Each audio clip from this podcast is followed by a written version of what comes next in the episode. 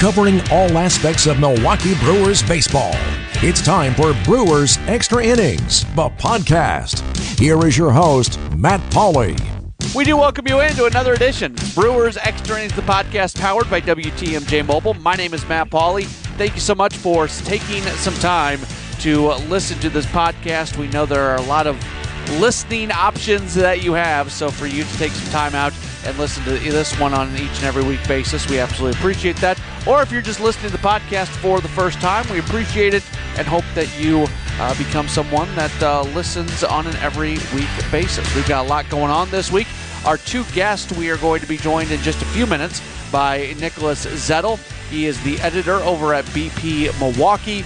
And then later on, when we go down on the farm, we're going to do a somewhat comprehensive look around the Brewers minor league system with Brad Ford. We never get into everything that we want to get into with Brad, but he's going to join us coming up uh, later on as we try to get into as many things as possible about the minor league system. We're going to focus a lot, though, this week on the AAA team because there are a number of individuals at AAA Colorado Springs who are seemingly knocking on the door of the big league roster, and we'll see when those guys might end up making their way in. Before we go any further, though, do want to give you our normal reminders, our normal housekeeping items that we like to do. Uh, first off, if you are someone who listens to the podcast via Apple Podcast, if you want to take a moment and leave a review, a ranking, that is helpful for us. It helps us move up uh, the charts and more people are able to find us. So thank you to uh, everybody who has done that. And then if you want to get in contact with me, you can do so by tweeting at me at Matt Pauley on air, M A T T P A U L E Y on air, or dropping me an email if you would like, matt.pauley at WTMJ.com the Brewers are an odd team right now. And they lose on Sunday. They get beat by the Pirates by a 9 nothing score. They've already been shut out seven times this season in the first 35 games of the year. Compare that to last year. They had eight shutouts the entire season. And the offense was supposed to be better this year with the additions of both Lorenzo Cain and Christian Yelich. And to be sure, those guys have done their jobs. Yelich and Cain have both put up pretty good numbers here in the early going. Maybe maybe you'd like Lorenzo Cain to be hitting a little bit more than 267, but when you start comparing uh, that to other guys on the team, you'll you'll take the 267. In fact, interestingly enough, as we talk on Sunday night, the leading batter on the team on the active roster Jesus Aguilar. He's got a 350 average. The next best average it drops uh, by what 70 points down to 281 for Christian Yelich. Then the next one after that is Jonathan Villar at 274. Villar has collected some hits here uh, recently to be able to move that average up. And then the fourth best average on the team is Domingo Santana at 271. All it took was he's got seven hits in his last four games, eight hits in his last five games. He's jumped his average from 236 to, two, uh, to 271 in less than a week. So we're still early enough where you can do that. You can make major changes uh, in your numbers in a very, very short amount of time. But there are guys on this team who absolutely are struggling and struggling more than we ever expected them to. In fact, we're going to talk about this a lot in just a few minutes when Nicholas Zettel from BP Milwaukee joins us. But you go up and down the lineup. Numbers through Sunday night. Orlando Arcia, 222. Jett Bandy, 196. Hernan Perez, 215. Brett Phillips, and this isn't completely fair because it's been such a small sample size, but he's one of 11, 091. Manny Pena, 185. And Eric Sogard, he's got a 100 average. Sogard is 6 for 60 to get the season started. He's drawn some walks. He's got a 194 on base percentage which compared to the 100 average, I guess that's a, a one way to kind of spin that number and make it look a little bit better. But uh, Sogard is struggling, and these are guys who, you know, from a from a Jett Bandy, Manny Pena standpoint, those guys are catchers. You don't expect a ton of offense out of the catcher position. Not asking for those guys to be 300 hitters, but you're you you don't want those guys hitting 185 and 196 respectively. Still waiting for Orlando Arcia to break through offensively. And break through doesn't mean him becoming a 300 hitter, but 260, 270, 280 on a really good year. But, you know, if he can go hit 260, 270, that's fine. We're, we're not asking the world of these guys. We're just asking for them to put up somewhat more respectable numbers. And the Brewers offensively are getting nothing out of the bottom of the order right now. You've got your top few spots where you're getting a fair amount of production. Obviously, we mentioned uh, with with Lorenzo Cain and Christian Yelich. You know, Travis Shaw has, even though he's only got 230 average, he's been able to drive some runs in. He's got 16 RBIs. Ryan Braun, he might only be hitting 243, but he's got 19 RBIs in his 32 games. Like you can find guys in the top half of the lineup and see that they're still absolutely contributing. But in the second half of the lineup, bottom portion, just not enough going on. So you you don't feel especially good about the team offensively. They're not scoring a lot of runs. They're still 5 games over 500. They're 20 and 15. You know, a lot of teams out there if they're putting up the kind of offensive numbers that the Brewers are putting up, you're probably really worried about their what their record looks like. Now the Brewers are being led by the pitching right now. The pitching has been phenomenal. Uh, this past week alone, you had some instances in relief that were incredible with the uh, Josh Hader going out there and going two and two thirds innings and getting all eight of his outs via the strikeout. Jeremy Jeffress against the Reds coming in in a situation, runner on at third, less than two outs, facing uh, Joey Votto getting a strikeout. Like these guys are putting up really, really good numbers. And that's why I've still got a ton of confidence that this team is going to be a, a lot better than what they are right now because I do think the offense is going to come along. But to me, enough baseball has been played now where it's got to start happening. I, I am the king of mentioning small sample size. It is still, yes, a small sample size. 35 games is not a huge amount of games, but it's also not a insignificant amount of games either. 35 games accounts for about 21% of your season. So, I mean, if we want to put that in football terms, that's essentially being in week four of the regular season. So it's it's significant. It's not huge. It's not something that you can come that you can't come back from, but it's it's at a point where the numbers do mean something to me, and guys have got to come around. So I guess the positive spin on this is this team has not gotten going offensively. Guys are not putting up numbers uh, in the bottom half of the lineup, and they're still five games above 500. There are some good things to be said about that. And I'm also I'm a believer in, you know, be a 500 team through June, and then take off in July, and you're fine you're going to see a lot of playoff teams that follow that basic script. Go play 500 ball over the first two, three months of the season, and then turn it on in the second half of the season. And more often than not, you're going to be okay. So there's no reason to worry about 20 and 15. 20 and 15 is a perfectly fine place for this Brewers team to be in. But where you can worry and where you can watch for for some improvement is for them to uh, start getting the bats going one through eight, because five, six, seven, eight right now not getting the job done the way it needs to. And, and there's you know that's not even including the fact that yes, Travis Shaw has driven in some runs, but you want him to hit better than 230. Can say the same thing. Ryan Braun is dr- driven in 19 runs this year, but you want him to hit better than 243. You want him to appear in a few more games. So you can even take some issues with some of the some of what's going on at the top half of the order, but it's the bottom half of the order that absolutely needs to get going. Again, on the program this week, we are set to be joined by Nicholas Zettel from BP Milwaukee, Brad Ford from Brew Crew Ball. But right now, let's get to this week's headlines of the week. It doesn't matter if it's right in the middle of the summer or winter, there's always news about the Brewers. Let's look back at the week that was with Matt's headlines of the week. A lot to get to this week, and injuries seem to be the big storylines of the week. First off, Stephen Vogt.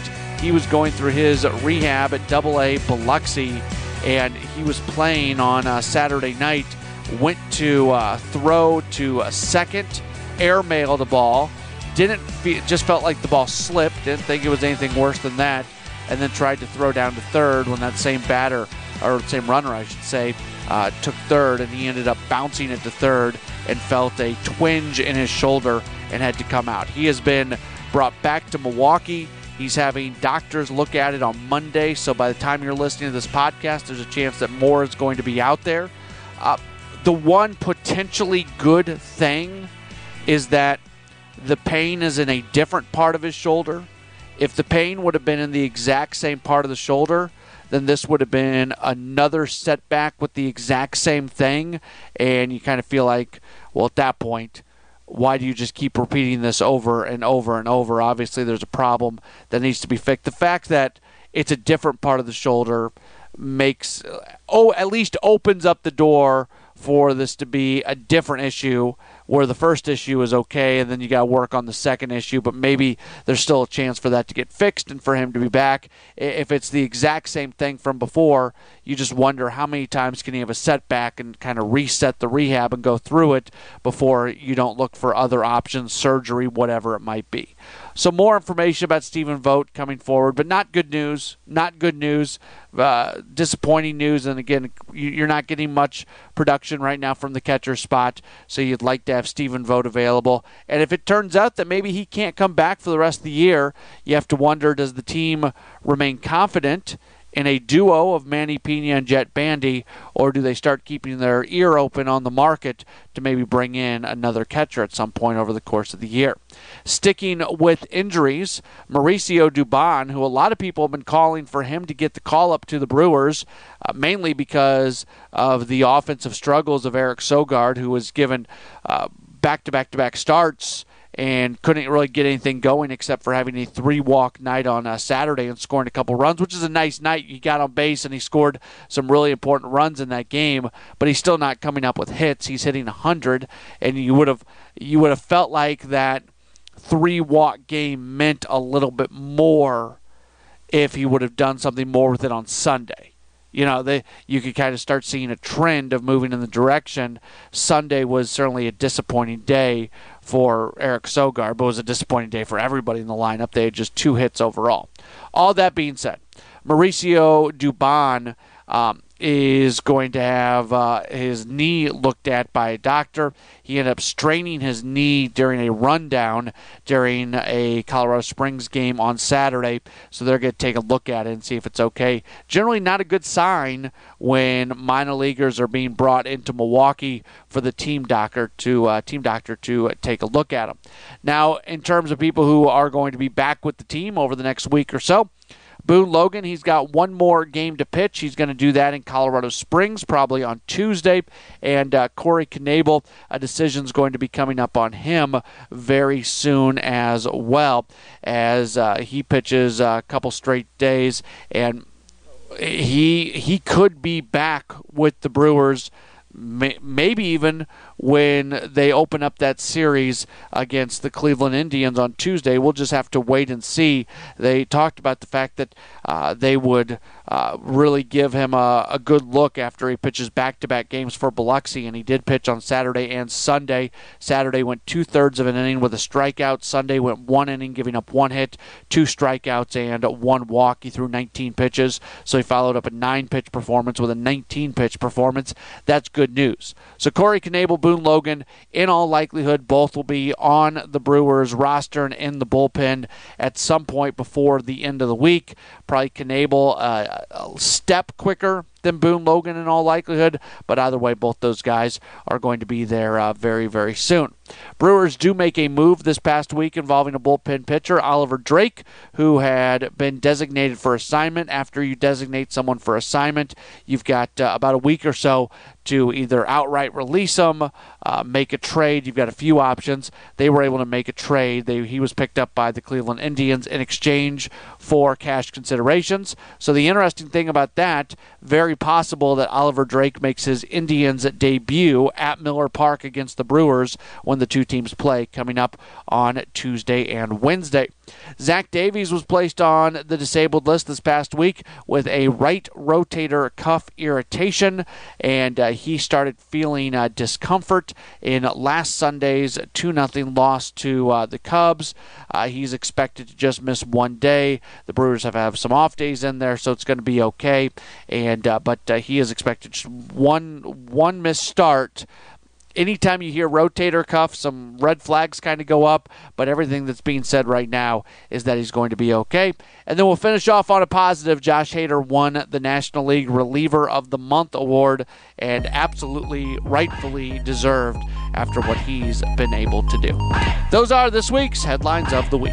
After every Brewers game, signing an announcement, bloggers and podcasters hit the web to give their take. Now we bring them all together. It's the Social Media Roundtable, and it starts now. Brewers Extra Innings, the podcast. We are powered by WTMJ Mobile. We do continue on. It's time for a social media conversation. Very happy to uh, welcome in the editor from over at uh, BP Milwaukee. His name is uh, Nicholas Zettel. Nick, it's always great to talk to you. How are you doing today? Hey, Matt. It's great to be back. It's always great to talk to you as well. Um, I'm doing. Uh, I'm doing all right, I guess, given the the um, I guess it's not really a laugh that we saw today. It may have been a laugher for Pittsburgh fans, but I was hoping for a better Sunday game. Yeah, the, look, and it they didn't score any runs, and actually, you you had a piece somewhat recently, kind of looking at the uh, at, at the club's offense, and now they've been shut out seven times this year. They were shut out all of eight times last year, and they you know that's a obviously that's a very simple statistic to look at, just shutouts, but this this offense was supposed to be better with the additions of Christian Yelich and Lorenzo Cain, and those guys are doing for the most part what they're supposed to be doing. But when you have a couple catchers who are both uh, uh under or around 200, when Hernan Perez is basically a 200 hitter, when Eric Sogard's a 100 hitter, when Orlando Arcia is a 222 hitter. I mean, it, it's really tough right now. Are you concerned about this offense that they've already been shut out just one less time through the first 35 games this year than all of last season?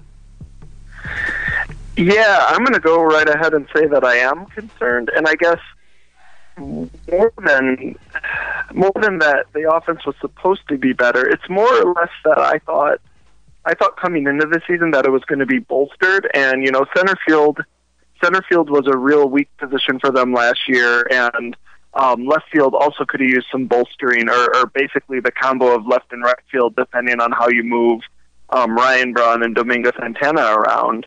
Um, but but so even if even if you didn't necessarily think they were going to be a great offense coming in, um, I have to be honest, I was just completely blindsided by um, the total total regression from um, Manny Pena and Hernan Perez and Eric Sogard and all those guys. So it's it's not to say that they were necessarily even at their true talent last year. You know that maybe you could say you wouldn't expect them to be that good overall every single year um, on a on a year by year basis. But it's just it's pretty surprising how how big the drop off is after those after those top few bats. You know, it's just it, it's not a really good look right now for the batting order.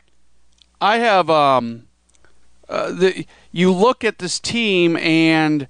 I've over and over recently said small sample size early on in the season, yada yada yada but we're, we're now you know five or so weeks into the year. At what point and we're still early on the season i'm not going off of that but at what point in the year do we stop saying small sample size and we start saying okay maybe these guys are turning into who they're going to be this year? Yeah that's a that's a really good question because i think every every talent level has their own every talent level has their own their own aging cycle and their own progression. So the problem is is that there's no there's no linear path to look at each player and say, oh, okay, they're here now after you know 65 or 100 plate appearances. So in 200 or 300 plate appearances, we'd expect them to be, you know, in position X, Y, or Z. There's no easy answer for that. So I would say I always try and shy away from using sample size ideas like whatsoever and say you got to look at the underlying uh, aspects. So, for instance, um, one thing the offense is doing that's really problematic is they're hitting they're hitting a bunch of ground balls and they're not walking enough. So I know I know a lot of people like to focus on the home runs and say they're too reliant on the home runs, but you can actually look at the batted ball um, development and say, you know what? Maybe the issue is, is that they're hitting the ball on the ground too much and they're not being as selective enough. So those are things that then you could zero in on and say, okay, how can you improve improve that? And I'm sure I'm sure um, Darnell Coles is working on that every day with the hitters. It's just a matter of unfortunately, you don't know when you don't know when you're going to see those results. You mentioned regression, and that's an interesting place to to look at that because, from a team perspective, this team Uh, for the last two years has been very good. They, have worked counts, they've drawn walks, they've fouled pitches off. You know, the Brewers have played some of the longest games in baseball, seemingly growing into this year, over the last two years since Craig Counsell's been in charge, because of how selected they've been at the plate and how much they work counts and make pitchers throw a ton of pitches. Last year, especially early on, they made the starting pitcher just labor in the first inning oh so often, even if they didn't score runs. You know, they were getting 20 plus pitches out of the opposing pitcher in the first inning. That doesn't seem to be so much the case this year. Is it was that maybe a a strategy when you don't have the most talented group so you try to you know kind of neutralize out the difference in talent by doing that and maybe they're not focused as much on that this year because they thought they were going to have a more talented lineup so they can be more aggressive you know that's a that's a tough call because if you look at their if you look at their first pitch production, there's some. Um, I've been tracking that over the course of the season, and there's some there's some interesting changes there. So it's it's pretty tough to say on a like on a day in day out basis. You know that that sort of stuff's going to correct itself from time to time of how they're going after the first pitch uh, based on who they're facing. But it, it's tough to say that the regression has or has not changed in terms of how they attack the first pitch. It's just that the production's not there in a key area like that. So, for instance, if you see the pitch that you want to hit on the first pitch, that that's a huge, huge advantage in the plate appearance. And so usually you see first pitch production is usually very, very high um, compared to other counts. And so, and the Brewers have had this strength over the last couple of years, but this year, um, to the best of my knowledge, as I've been looking at it so far, that's that's one aspect where they're where they're falling back. So it could just be that they're just not getting the right pitches that they um, that they need for their approach, and that that that set of adjustments just hasn't come yet. So it's it, it's it's almost an impossible question to answer without knowing you know what they're looking at in the video room and what kind of um, data they're getting from the front office to talk to these guys about. Or, um, for instance, if someone like Orlando Arcia is going through a mechanics change or something like that. So imagine all these guys are working on approach changes in mechanics. So it's just um, the results just aren't there, even where you'd expect them to be in some areas, like um, working with the first pitch. Yeah. If- look, we're, we're seven minutes into this conversation. It's kind of had a negative tone to it, and part of that is because we're talking on Sunday night and they got shut out earlier today. But at the end of the day, they're still five games above 500. They're, for the most part, playing some pretty good baseball. Obviously, the pitching is a is a big, big part of it. How is it impressive the fact that they are a they are 20 and 15 when they've gotten virtually no production from the bottom portion of the order? I would say this is actually. I'm really glad you asked this because this is kind of the double-edged sword right now. Is that um, someone like Orlando Arcia is is actually one of the people driving this pitching staff. That they they did a fantastic job designing a pitching staff that's going to feed feed ground balls into the defense, and then you got an elite shortstop there, um, eating those ground balls up. So you just have um, you have this kind of odd thing where where the defense is driving the team right now and the, the pitching is driving the team. The pitching staff is phenomenal. Um, the starters are okay, and the bullpen is just about as lights out as you could want a bullpen to be. So it's kind of a, an odd mix, but it's a it's a pitching first club, which Brewers fans aren't. I can imagine the angst from Brewers fans because Brewers fans aren't used to watching pitching pitching first clubs. It's been so fun recently to watch both Josh Hader and Jeremy Jeffress do their things. And Hader's been going and giving multiple inning saves, seemingly striking out everybody. He had the uh, the performance uh, where he had eight strikeouts, getting eight outs, you know, all via the strikeout. Jeremy Jeffress continues to get put in situations with runners on at third and less than two outs and get out of them. Inherited runners just are not scoring against him. Uh, and, and his ERA, as we talk on Sunday night, is .48. It's how much fun are you having just watching, especially those two guys do things that really we we don't see a lot of guys in Major League Baseball do? Oh yeah, it's great. I love um, I love when Jeremy Jeffress comes in with uh, inherited runners on. He's been phenomenal. Um, he, he's what I guess what you call like a true fireman. He's coming on. He's coming on almost like a Brian Shouts kind of guy when the game is about to get out of control and he's just stranding those runners. It's great. Um, I think it, it seeing interviews with someone like Jeffress. Jeffress really seems to relish the role he's in. He's he's one of these guys who's going to be extremely valuable, whether he's a closer or whether he's a middle inning guy. And Josh Hader's going to be that way too when uh, Corey Knebel comes back.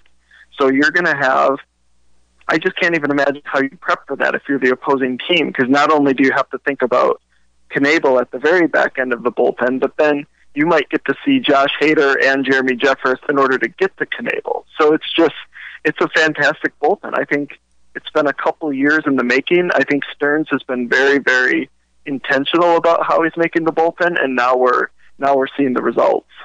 Baseball Prospectus is obviously an analytics based, you know, baseball evaluator or whatever, how, you know, publication, however you want to call it. How do you guys account for? Jeremy Jeffress being so successful when he's a member of the Brewers and nowhere near as successful throughout his career anytime he's worn any other uniform? I think that's that's an example of the next the next level in the game where where these guys are these guys are human and the type of organizational structure you can have and the type of support you have in an organization can be huge for these guys. I mean, um, there's sometimes you're working with a player and it just doesn't work out. Um, an example I'd use with that is Jean Segura. I know before the Brewers traded him, he had he had a year where they totally redid his batting mechanics. They worked on everything they could with Segura, and it just didn't work out. Um, and I think the same can be said for Jeffress other places. And he he had this great quote um, in one of his interviews where he said he said something to the effect of when he comes to Milwaukee, he doesn't feel like anyone's looking over his shoulder. So it sounds like in Milwaukee they have the right environment where he feels like he can do what he needs to do to prepare and um, and succeed on the mound. And I think they have they have the organizational setup in a way that it's just it's an organization that's going to be the best fit for him. And so sometimes what's really weird about organizations is that you can you can design a structure, you can get the right people in order, and sometimes sometimes that works with some players, and sometimes it doesn't work with some players. So I think Jeffress is just the type of guy where um, this organization clicks with him, and I'm sure there's other stories around that like that around the game where certain organizations just love certain players, and it just it just works out that way. Um, I think that's one of the most interesting areas of the game.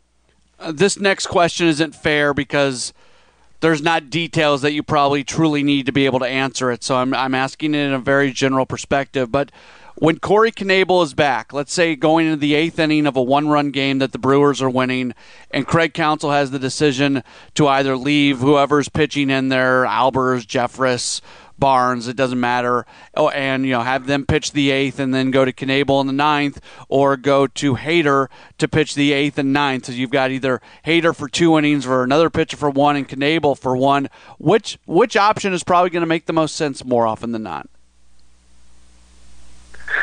Um, I mean that's a tough question because they're all they're all extremely capable relievers, and also the Brewers. It seems they are playing a lot of close games. So I, I hope it's not a cop out answer to say all of it. I think what you're going to find is even with Knebel back, there's probably going to be some games where Hader might be a multi inning closer. Um, and then you could you could almost do if they're playing a lot of tough teams in a row and a lot of close games in a row, you could almost alternate some nights where Hader pitches one night and Knebel pitches the next, or or the same with Knebel and Jeffress. Um, I think I think Counsell has shown a really good propensity to mix and match. So I would I would just really hope that he keeps that up. I, I think it will be Knebel's job in the ninth more often than not, but I think it's it's an extreme luxury to be able to rotate these guys the way they do. So my guess is they're still going to go with the best matchup possible if they can get it certainly is it's not even a problem. I was just gonna say it's a good problem to have. It's really not even a problem. It's just a it's a thing to have, and it's working out uh, pretty well for the team. Absolutely, yeah. I mean, you got. I'm just looking at it right now. You've you've got a handful of pitchers that have saves. You know, you have you have a three guys that have multiple saves. So it's just they obviously trust they obviously trust just about everyone in the bullpen to be able to complete the game. So that's I think that's a that's a true luxury. You mentioned how good the relievers are. The starters have had some good moments and some not so good moments. Chase Anderson struggled with his command in the first two innings on Sunday. He's given up more home runs than you would like, as he's given up 10 home runs in what uh, 45 innings so far. So obviously that's more than anybody would like. The second highest total of home runs given up, Jhoulys Chacin has given up four. First off, on Anderson, what do you what do you attribute to the high home run totals for him?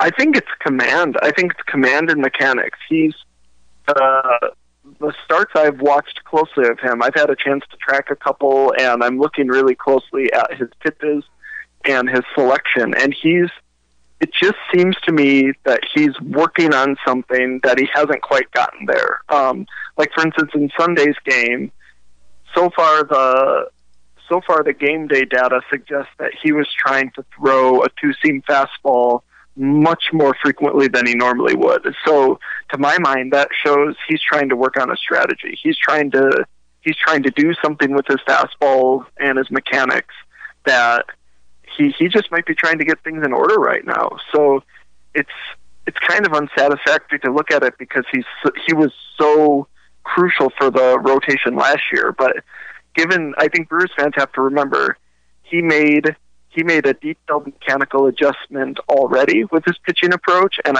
so you know I think you've got to trust that he can do it again. That's not to say that it's guaranteed to happen again, but he's just a really good example of how pitching is a process, and that right now this is just this is just about eight starts in in his whole career where you know you got to look at his overall progression and just be confident that if he's doing things like changing up his pitch mixes and things like that, he's working on developing his arsenal and putting it together. So hopefully we'll see that come together this year the team obviously in the offseason did not go and sign any of the big name starting pitchers that were available the the Arrietas and the the Lynns and the Cobbs and the Darvishes. How much do you think that's because they're excited about the guys who are knocking in the door? And I'll include Brandon Woodruff in this, who's obviously had an opportunity. But the fact that Peralta and Burnes are right there, do you think they don't go sign one of those more big name pitchers in the offseason because they are expecting one of those guys to be a major part of the rotation at some point this season? Oh, absolutely. I think that's exactly the reason. And I also think when you look at that, they went out and they they got Jhoulys Chacin uh, almost almost right away. They got Jhoulys like pretty much almost as quickly as any free agent I think um, that was signed this year. He was one of the first like out of the gate signings for the Brewers, and when you look at him and you look at Wade Miley and you look at Zach Davies and you look at this progression of guys they have in their rotation. They're looking to do something very, very specific. So these aren't lights out starters where you're going to look at huge strikeouts and things like that. There, it really does seem to me they're trying to build a rotation around um, like certain types of strike zone command and then um, ground balls. So that's and I think also having Freddie Peralta Corbin Burnes is I think you want space for those guys to pitch. So I, I think more than any Brewers team we've ever seen, they're building a what you would call a pitching system. I think they actually have a very specific system in place where you can almost look at all the arms they have and say, yes, this is why they're a Brewer because they have these characteristics. And so I think that's what's going on with the pitching rotation. Uh, last thing for you, you had a recent piece where you went back and looked at the uh, the Gomez Fiers deal that uh, that brought up over so uh, so much talent and uh, Santana, Phillips, Hader, Houser. Uh, there was an interesting piece in the Journal Sentinel at all recently as well, looking back at that and how that trade only happened because uh, a trade involving the Mets, you know, fell through, and that, that was that moment where mm-hmm. we all mm-hmm. saw Wilmer Flores crying when he was he was out there. But um, I encourage people to go read your story. It's back from April 16th. If people want to search for it at BP Milwaukee, and it's uh, as everything you guys do at uh, at the website. It's it's so tough to encapsulate in a small amount of time during this conversation, but my goodness, that that trade is a trade that just continues to look better and better on on an almost everyday basis. Yep, yep. It's an elite trade um, by Doug Melvin. I think it's one. It's one that was kind of a weird trade on the day of, and I think that's why I wrote about it. It's because um, in the context of Josh Hader, you know, a lot of people want to argue, oh, he should be a starting pitcher, he could be a starting pitching ace, and then other people are fine with him being a bullpen. But one of the reasons I wanted to write about it in the middle of that debate is to show that this is an example of a trade that's working out. And Hader really, Josh Hader really developed into a pitcher that no one had this idea in mind, I think, when he was traded, or very few people did. If someone did, that was an extremely prescient idea at the time. But he, he's just he's just one example of his role has totally changed. Brett Phillips was supposed to be the sort of like superstar, potential future superstar grab in that trade, and now he's looking like an elite defensive uh, depth outfielders, and um, and now it's Adrian Houser who might become a starting pitcher. So it's just it's it's a good example of how difficult player development is and how much when these trades happen, you have to look at the full range of possibilities of what could happen. And so it's kind of funny to think, you know, Josh Hader isn't the starting pitcher right now, Brett Phillips is not a starting center fielder, and yet you would still say this is a really, really good trade because ultimately you got four very, very high floor, dependable MLB roles out of it. And so that's, I think, it's a good reminder to think through everything when you're thinking about MLB transactions that and and it's good to think about prospect development too. Not these guys are not going to become their best selves in 99 out of 100 times. You know, they're going to become something else. But even the something else can be very helpful to an MLB team. So I'll tell you a story, and I, I sound like an idiot. I, have I've got no problem admitting when I was wrong, and I was wrong on this one. I remember when that trade went down. At the time, I was uh, broadcasting AAA baseball, doing the Colorado Springs Sky Sox, and I had seen Mike Fiers a ton in the minors when he was pitching for Nashville, when Nashville was the Brewers' AAA affiliate, and I always thought the world of Mike Fiers. – and here is a young guy with a lot of club club control, and they make that move. And my initial thought was, why in the world would they put Fiers in that trade? There's a guy with club control. He can still be with the Brewers as they continue to try to compete in years moving forward. I can't believe they included Fiers in this deal. That was that was my reaction at the time. And Fiers has, has had some nice moments, but now when you realize that he was the guy that you had to include to get Josh Hader. I mean, obviously, Doug Melvin knew what he was doing right there, and I had no clue what I was talking about.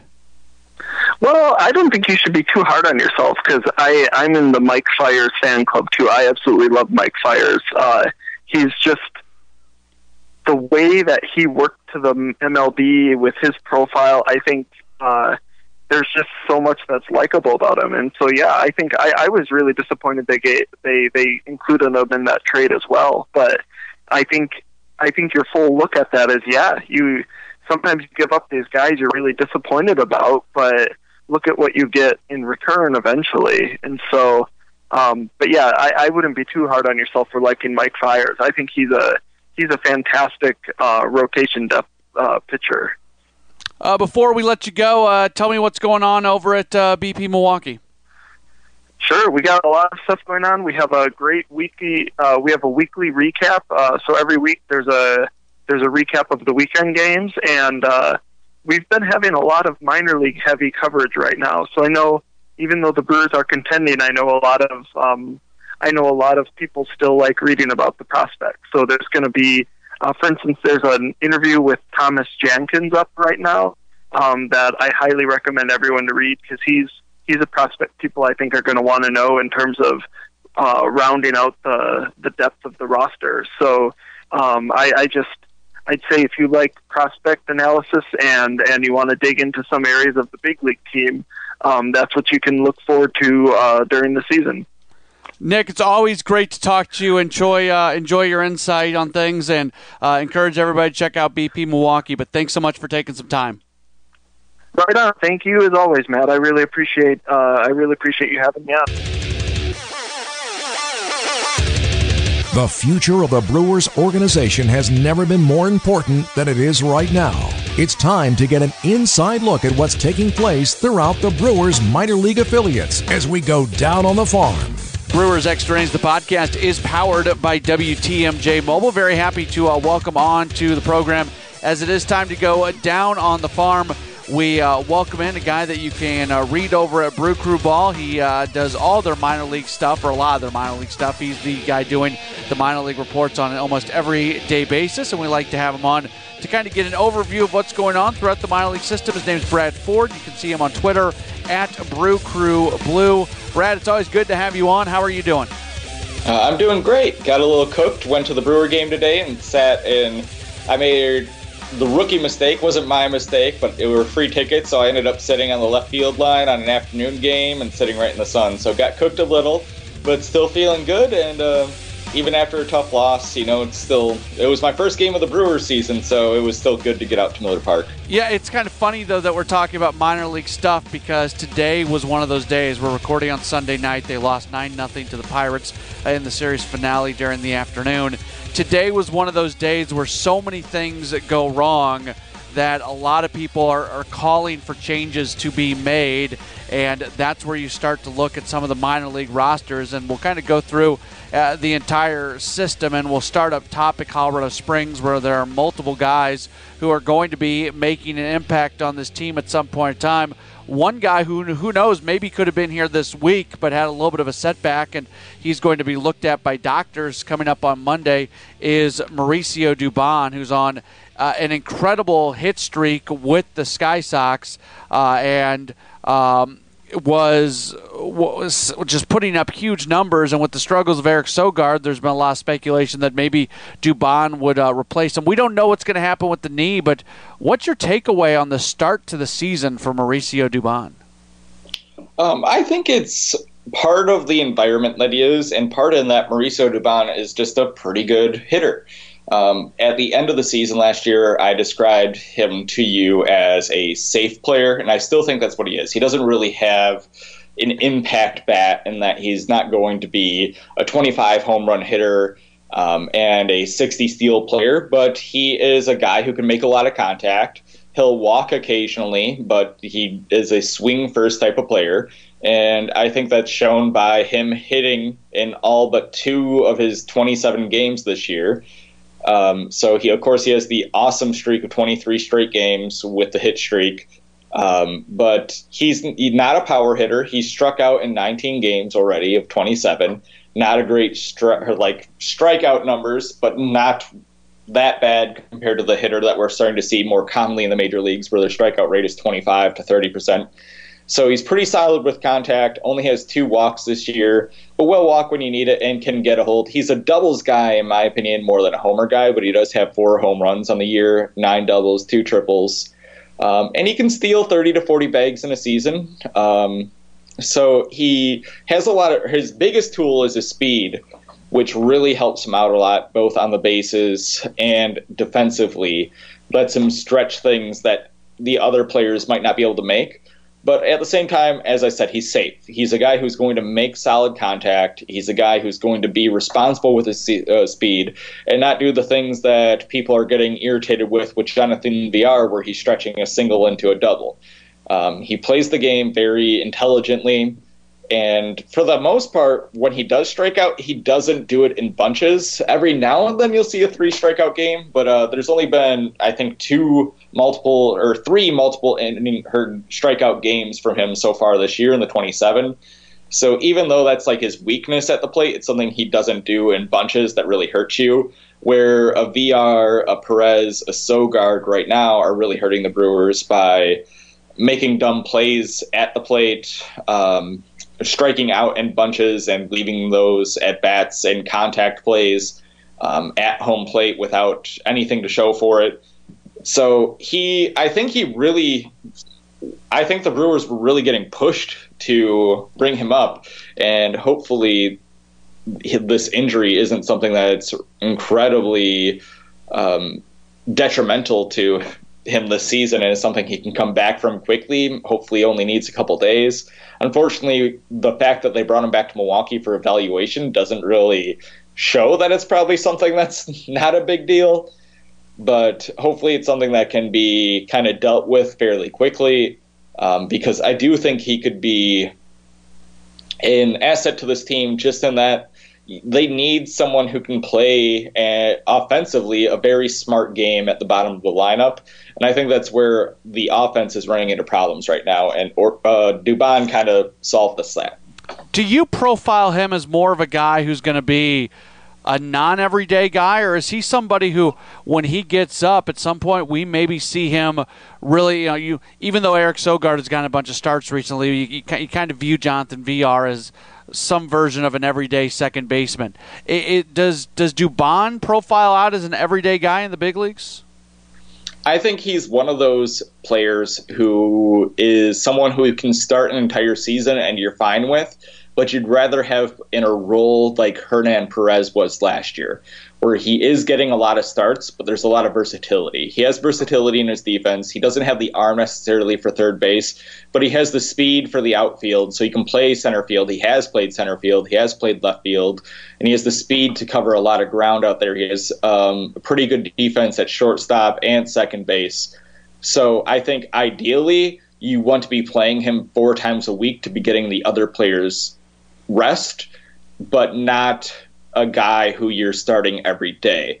But I do think he's one of those utility type players who can play a full season if you need him to and still give you a reliable outing, but that's not his ideal role. In the under the same category of guys who may end up replacing other guys on the big league roster, at the big league level, they're getting very little production offensively from catcher. And I know that that's a position that you value defense over offense, but having two sub 200 catchers is not good. And we we don't have a good feeling about the Stephen Vogt injury right now.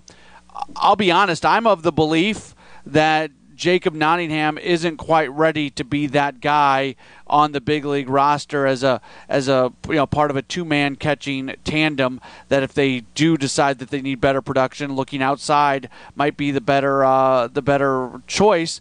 Am I right or wrong on that? Do you, do you feel like Nottingham would have a chance to have some success in a longer term role with the Brewers?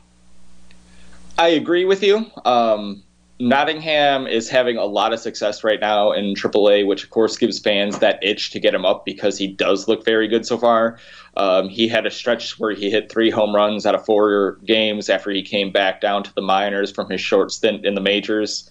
Um, I mean, when you're hitting a 636 slugging percentage, um, a lot of people are going to want you up. But this is his first year in AAA. And really, the first year he's truly been comfortable behind the plate catching and hasn't had something to work on. Now he's just tweaking his all around game to become even better. Um, he's made a lot of strides and he deserves a lot of credit for the work he's put in at catcher to become suitable receiver because receiving was really his issue. His arm has always been pretty good, um, and he's always been able to make those throws down to second. But really getting the ball and not l- allowing a lot of passed balls have been a struggle for him. Now he is a lot better there. But in my opinion, he need, still needs a successful minor league season. He struggled a lot in Double A. Um, his bat was better than his numbers suggested last year, but that doesn't. He wasn't having the type of seasons that he was having in the A's organization at Double A Biloxi. So I think having this offensive success, getting back in a groove at the plate, while now finally being comfortable at catcher is very, very important for him and something you don't want to rush and pressure him into a bad thing. Um, I think actually the Brewers have an answer in Christian Bethancourt. However, you do have to clear out a 40 man space. Uh, that you sign that veteran catcher in the offseason to play in the minors and kind of help you in the situation that Bandy and Pena aren't doing it offensively. And he his numbers are amped by Colorado Springs, as all these offensive numbers are going to be. But he's been swinging a really good bat, controlling his strikeouts. Um, so I think he can be pretty valuable to the major league team right now, and he has a lot of experience behind the plate. So he's someone who could probably get more quickly adapted to the major league rotation, which is another thing Nottingham would have issues with. When you he was up, he was only catching pitchers he'd already caught before. Uh, people like Guerra, who had spent time at Colorado Springs, people like Jorge Lopez, Taylor Williams, players that Nottingham had worked with in previous outings. Um, I don't think that's something that the staff necessarily trust him with in handling a rookie catcher to call the pitches that these advanced big leaguers are throwing when they have no relationship. Um, I think that's an easier relationship when you have Bethancourt, who has had to be kind of a journeyman over his career and switch between teams and adjust to the pitchers he's working with more regularly. I think teams are going to trust that more often. And with the offense he's showing, he's could be, I mean, can't be worse than what you're getting, right? yeah. Uh, no, that's a that's a good point. I'll say this as well as somebody who spent six years in Colorado Springs broadcasting games. Obviously, obviously, obviously, obviously, uh, that is a great place to hit, and numbers are absolutely buoyed by by playing there. I'm not trying to run away from that whatsoever.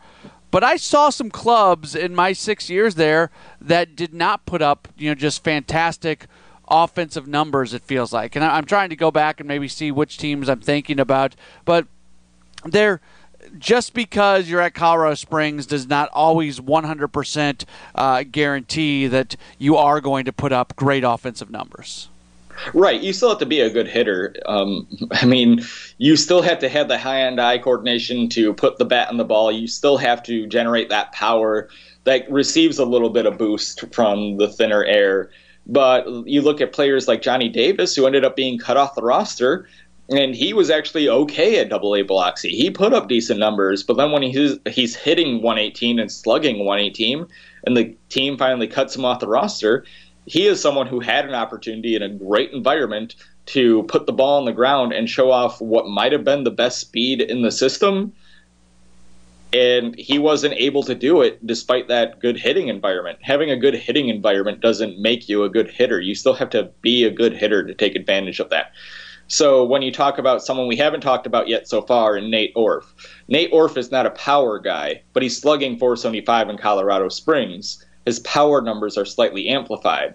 The 366 average is a little bit amplified, but he's always been a great contact hitter and a hitter who can hit for average. So those numbers are more on par. They're always going to be slightly amplified. So the 366 maybe somewhere else would be 310, but he still has to be a good enough hitter to make contact and hit make contact that gets the ball out of the infield. You that is a skill and a necessary skill against pitchers who are still pretty good. In the early seasons, of course, as you know, uh, the thinner air can make it difficult to get the ball to move the way you would like it to, so you can take advantage of pitchers hanging pitches that would normally be a, a 70 grade slider that breaks beyond the plate distance. is going to hang up in the strike zone and not break the way they want it to, so you can take advantage of those mistakes. But you still have to be a good hitter to take advantage of those mistakes. A lot of talent involves taking advantage of that environment.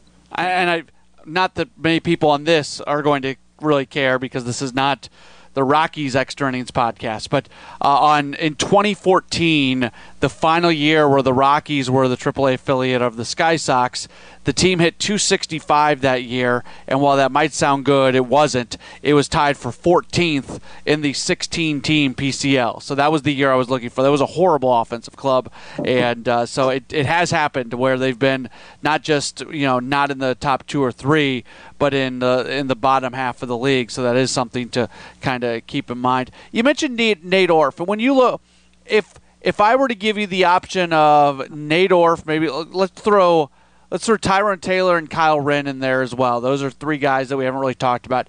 Which one of those three guys would you be most interested to see how their bat would play uh, at the big league level?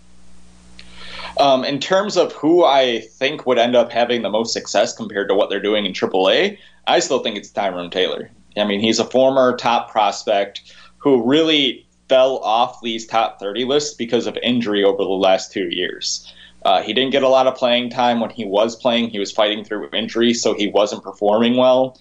Um, he comes this year. He finally comes healthy. He had a little bit of delay to start the season, but I think a lot of that was just making sure he was over what he needed to be over to. He got, did get a little late start in spring, so catching him up to where the other guys were. And so far, he's been showing off the speed that he displayed because he can be a plus out defensive outfielder because of his speed. Doesn't have elite speed, but he's a guy who runs above average.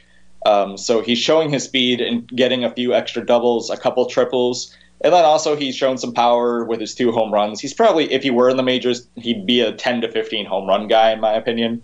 Um, but he is the guy who I still think has a lot of potential of that group, I think that's the one who's most likely to turn, who could turn into an everyday player.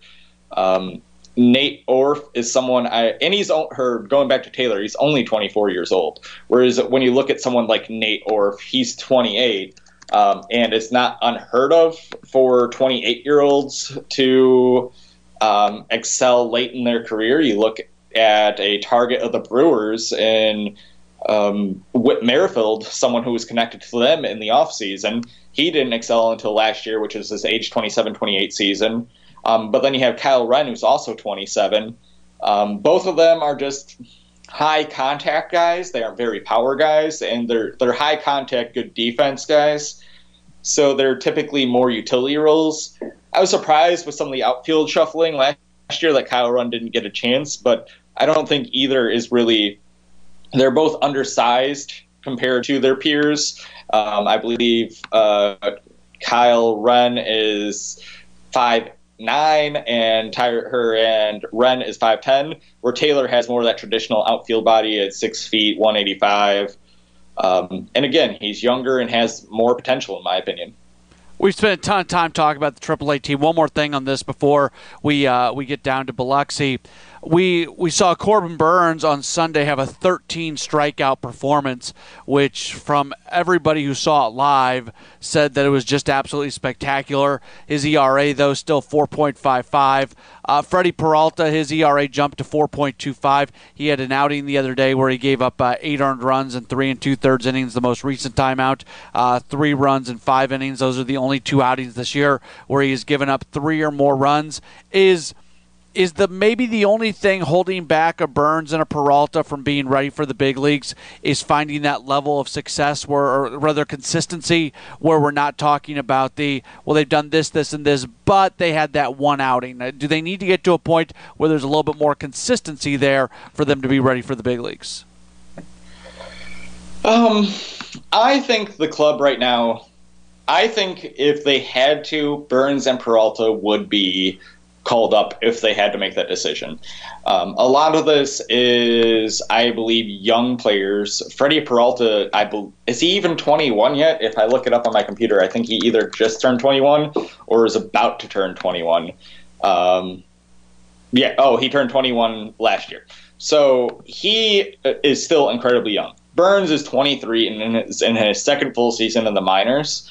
And currently, what they're dealing with is an environment where these are two guys who thrive on plus breaking pitches. And as we talked about, Colorado Springs isn't necessarily great in the spring, specifically for breaking pitches. Um, you end up leaving a lot of pitches up in the zone. Uh, Burnes is one, especially, who has shown the splits in 12 and a third at home. He's allowed a 377 average to hitters, a 1022 ERA, eight walks to six strikeouts. Because he is leaving his breaking pitches, his changeup, and his curveball, especially, in the zone for too long because they're not breaking the way he anticipates. So he is getting hit. Whereas away, where he is getting the movement he's anticipating, he's get or in 19 and a third innings pitched, he's throwing to a 176 average against hitters, a 9.3 ERA, a .93 ERA, and two walks to 28 strikeouts. So the numbers are a dramatic shift. However, you're going to still face those difficult environments in the major leagues. That you need to learn those pitchers need to learn what their pitches look like when they aren't working at their best and learn how to still pitch good games. And I think that is what's holding them back before they force the Brewers to call them up. If the Brewers needed to, right now, I think they would call Burnes or Peralta up, um, depending on the role they need. If they need a starter, I think it's more likely they call Burnes up. If they need a reliever, I think it's more likely they call Peralta up if they needed that, they would do that. However, in order for Burnes and Peralta to force their way into the conversation, they need to show that in those di- adverse situations, which the Brewers are giving them leeway for, the Brewers know that's a situation. That's why Jorge Lopez was in Double A Biloxi last year. That's why Brandon Woodruff wasn't left there for long. That's why Josh Hader wasn't left there for long because they know that's a difficult situation. But they need to show that they can overcome those adverse situations because those adverse situations are going to happen in the majors. Maybe not even because of your physical environment, but just because your pitches aren't as good as they normally are. So you need to still throw good quality strikes that make people chase when you don't have your best stuff. And once they start doing that, they force their way into being considered by the Brewers and forcing their way into the picture. But right now, they're just peripheral options should the Brewers need them, depending on what happens at the big league club. All right, let's roll through some of the, the storylines from the other three affiliates. We'll start at uh, Double A Biloxi, and we can't talk about them without talking about Corey Ray. And if I was talking to you on April 17th, we'd be talking about, hey, has he finally figured it out? Because on April 17th, he was hitting 365. Well, fast forward just a couple weeks, that average has dropped about 130 points to 234 at what point in time do you think that uh, he does find it? Um, so I do think he found it. I did an article about his mechanics, and watching the mechanics are still consistent. He's been hitting into a little bad luck. Um, he's still hitting for power when he needs to. He had a big walk-off home run. He still has gotten a couple doubles. He leads the, or he's a, in a tie for the team lead with ten doubles. Um, and his speed has helped him stretch a couple into triples.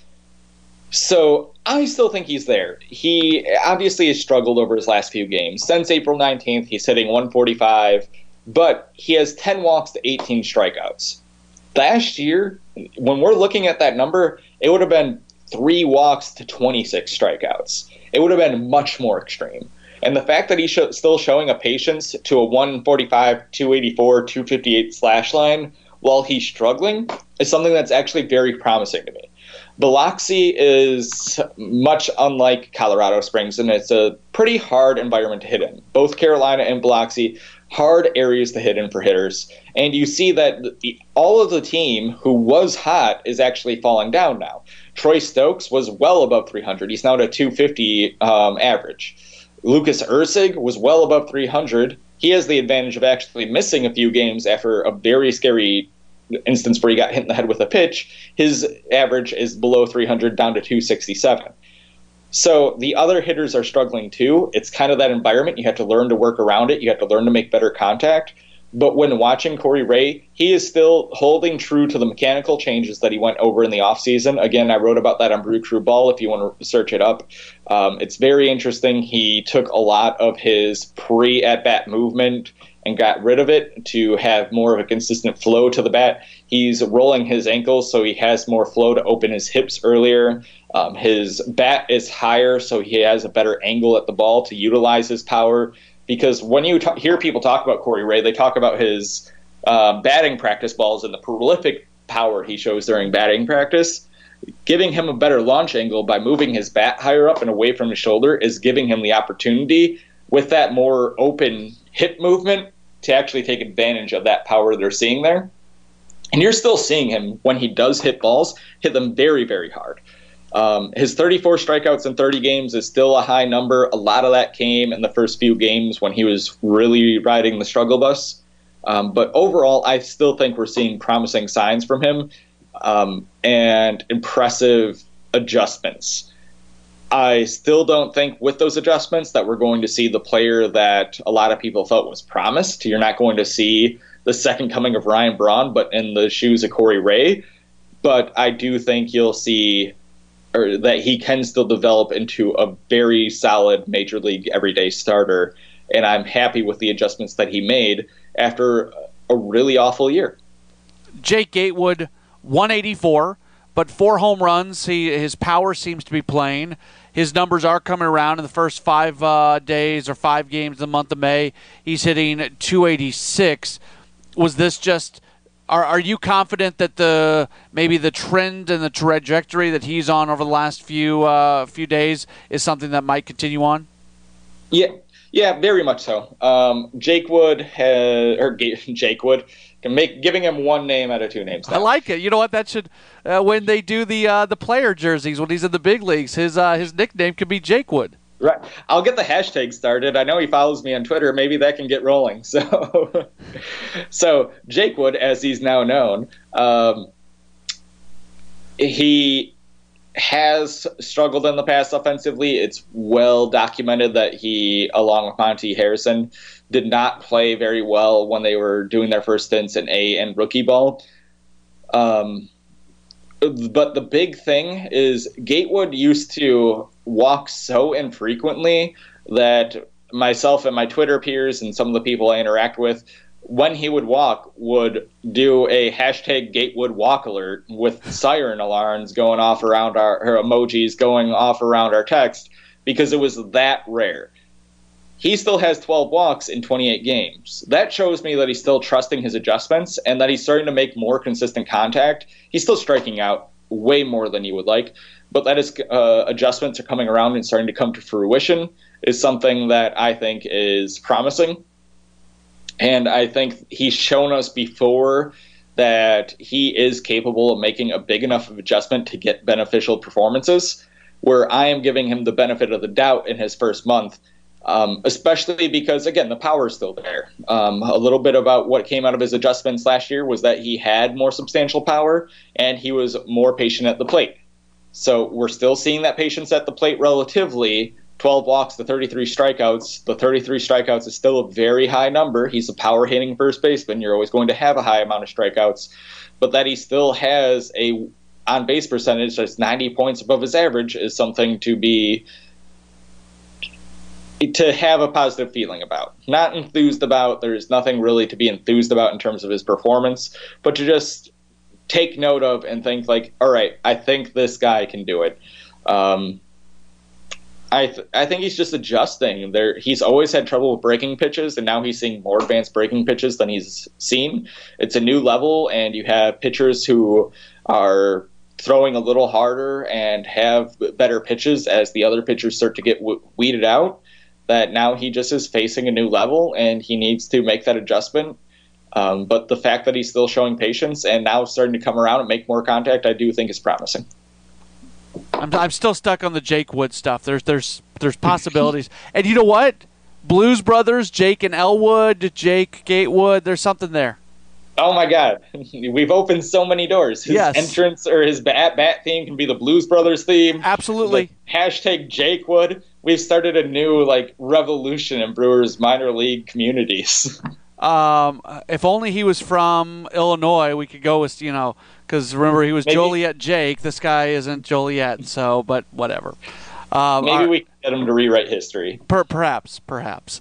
Um, from a from a pitching standpoint, there's a lot of interesting pitchers at, at Biloxi. We don't have time to go through go through all of them, but Nick Ramirez just continues to dominate from a pitching standpoint, and uh, he's such an interesting story. We obviously documented the story a lot during last year. At one point, we weren't real sure if he would be back in the organization. Uh, he now is. What What's the next step for him? Because he's obviously proved that he has no problems dominating as a relief pitcher at that level. I don't know. They brought him up to Colorado Springs as a very short term injury replacement. He did get a an appearance during that, and then they immediately sent him down. Um, based on that move, I think the organization sees him as a nice story who's filling a good role, and that they can get an advan- or an older player who can have success in the bullpen to help them pick up their younger players and get them some wins. I now think that the organization views him as an organizational depth guy and nothing further. Um, I would like to see him come to AAA and see what he can do in that environment. I think he has proved that he deserves that opportunity. Time and time again, he's proved that he deserves that opportunity. Um, I can see why the Brewers struggle with that because I think he's taking advantage of some of these younger hitters' tendencies to get the success that he has. But at the same time, that's smart pitching. That's pitching to your scouting report. That's pitching to their flaws. Um, and I think anytime a pitcher is showing that he uses his scouting report to his advantage is something that you should take note of, especially when they're getting consistent success from it. So I believe that he should go to Colorado Springs. And then if someone like Boone Logan can't make it to through the season, can't find the success. You've signed him to a low enough contract where perhaps you move him aside and call up Nick Ramirez, and Nick Ramirez can be filled that type of role. But I just don't think the Brewers organization sees him that way based on the way they've treated him so far. Then why in the world would have he ever re-signed with the club? Because with the numbers he put up last year, obviously he would have had opportunities with other clubs. Doesn't wouldn't you think that the conversation between his representation and the club, there has to be at least some assurance that he's going to be, be given some opportunity if he's going to be back with the team? That was my initial thought when they signed him, but it's their behavior this year is really just and the depth in the bullpen. We're I don't know where if I see that opportunity for him. You have Josh Hader, you have Boone Logan. You're about to have a couple DL guys come up and push off guys you already know can readily get outs at the highest level. Um, I mean, you assume that Jorge Lopez is going to get moved down, so he'll be available in Biloxi. Um, you will have Brent Suter, you have Brandon Woodruff, you have this advanced, more advanced crop of pitchers. I'm not sure even with a couple injuries if he if that opens the door enough for him.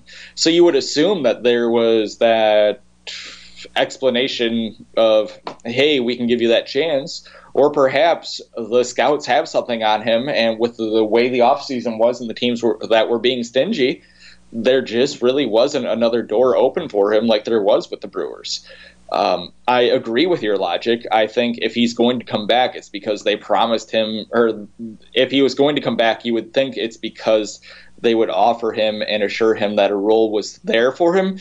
But with an insurance that, again, the way they've treated him, I just don't know if they really see him in that role. He has struggled here and there in the um, in a couple appearances, really only two appearances that I can think of, uh, where he's walked a few guys and gotten the bases kind of loaded and had someone else had to come out with him. But he's also giving multi-inning relief outings, like you're seeing with the big league club right now, where he's gotten out of jams and come back and been the w- winning pitcher on record because he held the other team in check, and then the Shuckers offense came back and was able to get the runs they needed.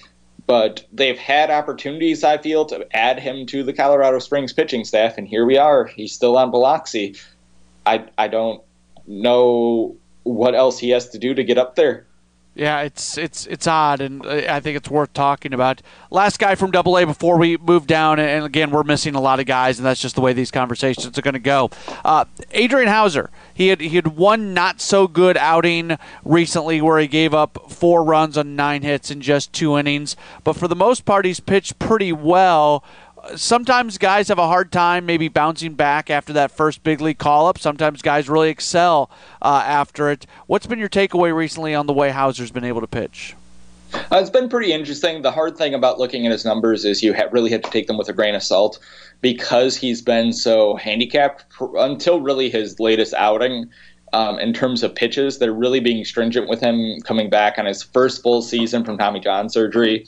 Uh, they're really trying to limit him in the way they did Taylor Williams, but I think they know Adrian Houser's best role as a starter, where they thought Taylor Williams could become a better bullpen player than he was a pitcher than he was a starter. So I think they view Adrian Houser as a starter. They're just going about stretching him back out very slowly. So now you're starting to get see him get into the four inning, five inning stretch, but that means any flaw in his performance, like you talked about, like that one bad appearance, is really going to affect his numbers. However, his curveball has looked very, very, very nasty. Um, his fastball looks spot on. He's placing it very, very well. He has 20 Ks and 14 and a third. I think it's only a matter of time before he is up in Colorado Springs if they think that's the best move for him. That's the hard thing is getting in the Brewers' head and wondering what they think is the best move for a player because – the other thing too when talking about how they adjust players is I do think they think there's a type of player who will not who will actually be hurt by going to Colorado Springs and dealing in that adverse environment. I think as a guy coming back from injury, they really want Adrian Houser to have a level of success before going up there. Uh, his pitches definitely look ready for it, and I think uh, he's a guy who in late May could be making that bounce up there. He's also a guy who they've already shown they're willing to go to if they need a bullpen pitcher who can throw two or three innings to come up to the big league club and stay up there for a two or three game stretch. I don't think he's ever going to be someone they call on for an elongated stretch. Um, but I think he's very promising. And if he's the fourth piece from the Gomez and Fiers trade to really come on, I mean, wow. Like, what a trade. Yeah.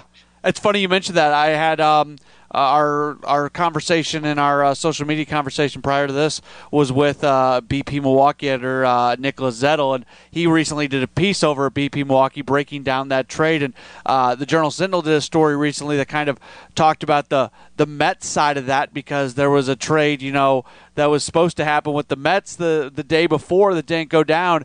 I that that would have changed the course of Brewers history if that deal with the Mets is done, and it would have been nowhere near the deal of what than what it turned into. Right. Maybe you have a slightly better and more consistent starting second baseman, but I mean now you have a, an outfielder, a utility outfielder who could be a starter, who offers you power, left-handed power off the bench, and has one of the best outfield arms in the majors. I don't think there's much argument about that. Uh, whether it's the best, I think, is where you can get in the argument. But it's Brett Phillips' arm is probably a top 10 arm. Domingo Santana proved he has incredibly valuable offense. He's been off to a very slow start, finally starting to come on. So that's been valuable. Um, Josh Hader has been one of the most valuable pitchers in baseball to this point.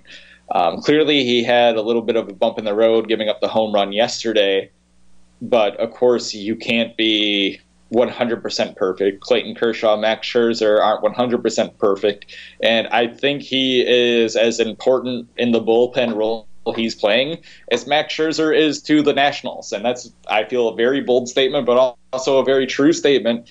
And I think he's been performing as well as anyone um, on the mound in baseball right now. Um, so if Adrian Houser comes and can be even a, a number five pitcher, a guy with a four or five ERA who gets you a few wins, can take you five or six innings every fifth day, that might be one of the best trades in baseball history yeah. in terms of how it worked out for one team and didn't really benefit the other. I absolutely agree with that. Uh, Carolina, look, this, it's it's funny. Last year, Carolina was just riddled with pot prospects. This year, not so much, but they do have the top prospect, and we've talked so much about Keston here. He finally, finally hit some adversity where He's hitting 180 as recently of April 22nd. And then what do you know? He has just gone on a ridiculous run. It seems like he's coming up with multiple hits every single night. He's got his average up to 283. Here's a guy who, for the first time that we've seen, he hit a bump in the road, and it seems like he had absolutely no problem busting right back out of it. Yeah, and I he really took off once he came back from a very short injury delay. I think it was a hamstring that bothered him when he was running the bases. He missed a few games, and since coming back, he's hit 404 with a 436 on base and a 635 slugging over his last 12 games. Um, and of course, unfortunately, the last 12 games have led to people banging on the door calling for Keston Hiura to come up and fix the problems at first base. Um, which again, if a guy struggles at A plus and has to adjust to that, I'm not sure what you think he's going to do at the MLB level when he jumps up two levels and still can't play second base, mind you. Yeah. Um, so people should really calm down with that. However, uh, speaking to Keston's accomplishments, it's he, he is finding it. Um, the manager of the Mudcats talked about it beforehand. While he was struggling, struggling, he did an article with the local newspaper in Carolina, and he did an article with Baseball America. In both, he said, right now he's hitting the ball as hard as he can. He's pushing himself and ending up in some strikeouts, but he's hitting the ball very hard and eventually those hits are going to start landing. And once he do, once they do start landing, good luck stopping them. And it seems like the hits have started landing um, because now he's, like I said, he's hitting over 400 over his last 12 games. Very small sample size, but he's finding a lot of success. Um, if you're looking for a critique over that time period, it would be that he has, I believe, 10 Ks to only one walk. Um, so I do think at a point Keston is going to have to work on his patience. Uh, but if he's hitting 350, who's going to complain that he's only taking a walk here or there? Uh, no one really. And uh, of course, 350 is some hyperbole. But it, he has been, I mean, as advertised once he started taking off.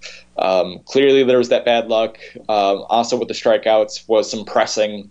Um, and I think just seeing we talked about it before. When you see pitchers like we talked about Gatewood adjusting to pitchers with more advanced stuff, when you see pitchers with more advanced stuff, we talked about it last year how A plus can be one of those defining moments because A plus is where you're finally seeing those better college pitchers who maybe were only in the lower A levels for a little bit of time. Here it does have history facing them, but likely not as regularly as he has been this year. Um, so you're seeing more advanced college pitchers. You're seeing high school pitchers who have excelled and deserved a call up. Um, you're seeing very good prospects with fair, with some of the best breaking balls um, in baseball, and whether whether they can master them or not and actually keep them under control is a different story. But they're incredibly good breaking balls. So it becomes hard as a hitter to hold back and not go after those, especially when you know when you're someone as Keston or like Keston who can hit that so well. But now he's clearly found his path. Uh, he's finally hitting his way out of some bad luck, and now the Carolina League needs to watch out. All right, last thing for you. I'm just gonna. This could be a very vague thing because we're we're running out of time here. Uh, Wisconsin Timber Rattlers, they've, they've been playing a little bit better recently, 12 and 17 on paper. Maybe they don't look like the team that uh, is going to have a ton of success this year. Who is the guy on the Timber Rattlers that every day when you if you don't watch the game and you're just looking at a box score or whatever, who, who's the guy you're most invested in right now? I'll, I'll put it that way. Oof, that's hard. Um, personally, it would be Zach Clark because he's a diverse center fielder with a good offensive profile who I think is going to go far. Based on his success and how astounding he's been so far, I would say it's Segovia. Uh, Segovia is hitting 402 with a 461 on base, a 511 slugging. He was the minor league hitter of the month for April for the Brewers, and he hasn't slowed down since. Um, he, I swear, every time I look, if he isn't hitting a couple doubles, he has stolen a couple bases. Um, he is always doing something noteworthy in the box score. Um, he's been playing very good defense. He actually had an outfield assist today in his game on Sunday. Um, so if you're going to pick one, I could give you a few to watch for. But if you want to watch one who's been incredibly interesting, Segovia. Another one who I just want to give a quick mention for in terms of pitching is Bowden Francis, a college pitcher who was drafted last year, 286 ERA, um, 22 innings, 22 strikeouts, and only one walk so far. Um, very, very good season. So those are two. Well, I encourage everybody to uh, to see what you do. Really, on an ever, you know, everybody at Brew Crew Ball does a great job, obviously. But the stuff that you do with the minor leagues, keeping it up to date on, on your Twitter, and then the stuff that you put out on the website every day. I, I, don't know how you have all the time for it. It obviously is a, as a labor of love. Give a pitch for uh, for everything that you've got going on over there at Brew Crew Ball. Uh, well, of course, we always have the minor league daily report. So every morning you can check out. We always have something going on. Um, I'm currently working or er, on a profile of uh, the hitters that you or the minor league players that could be knocking on the door. Um, I just did one on second base and the struggles that we're seeing there, and the minor leagues players knocking on the door there. Um, I am always doing uh, breaking news and watching the minor league situation, so I'll always update you on what's happening there in terms of health, movement, and things among that nature. And we're always looking for different stories to cover. So as things become points of conversation, I'll of course be adding those um, to the list. But you can definitely expect every morning, every single morning, um, on the very ruin, rare instances it's not me, someone else has me covered, that you're going to get a minor league top prospect and top performer update every morning on the um, blog. All right, great stuff. Encourage people to check you out uh, on Twitter at uh, Brew Crew Blue. Also, uh, we, we got to get the uh, we got to get the Jake Wood stuff going. That's we we we found genius during the course of this conversation. Right. Well, something good always happens when we get together. So this is it today. We're taking this is great. so we're moving forward with it. There you go. Appreciate the time as always. Thank you for your insight. Thank you, Matt. Brad Ford joining us for a nice long conversation as we generally get with him and appreciate him taking a few moments with us. Here is what's going to be going down this week for the Brewers. Again, Monday is an off day, and then they will get back at it on Tuesday and Wednesday for a two-game series against the Cleveland Indians. Tuesday will be a 6:40 start, and then Wednesday will be a 12:10 start. The very quick five-game homestand will then come to an end, and uh, they are going to head west west and then uh, back in these general neck of the woods, I guess you could say, at the end of the road trip. But it will start with a four game set in Colorado. That begins on Thursday. Then they have a three game set in Arizona coming up uh, in uh, next week, and we'll talk more about that next week. So this week, two games against Cleveland, four games against Colorado. Of course, you're able to hear all of those games on 620 WTMJ. All right, that is going to do it for this edition of Brewers Extra Innings, the podcast powered by WTMJ Mobile. Once again, we do want to say thank you to our guest, Nicholas Zettel from uh, BP Milwaukee, and also uh, Brad Ford from Brew Crew Ball.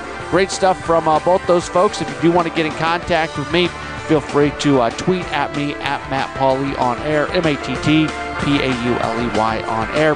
Thanks so much for uh, being tuned in. Have a great week, and we'll talk to you again next week for another edition of Brewers Extra Innings, the podcast. We're powered by WTMJ Mobile. Thanks for listening to Brewers Extra Innings, the podcast. Matt will be back next week with another episode. For all the latest Brewers news, keep listening to Home of the Brewers. News Radio 620 WTMJ.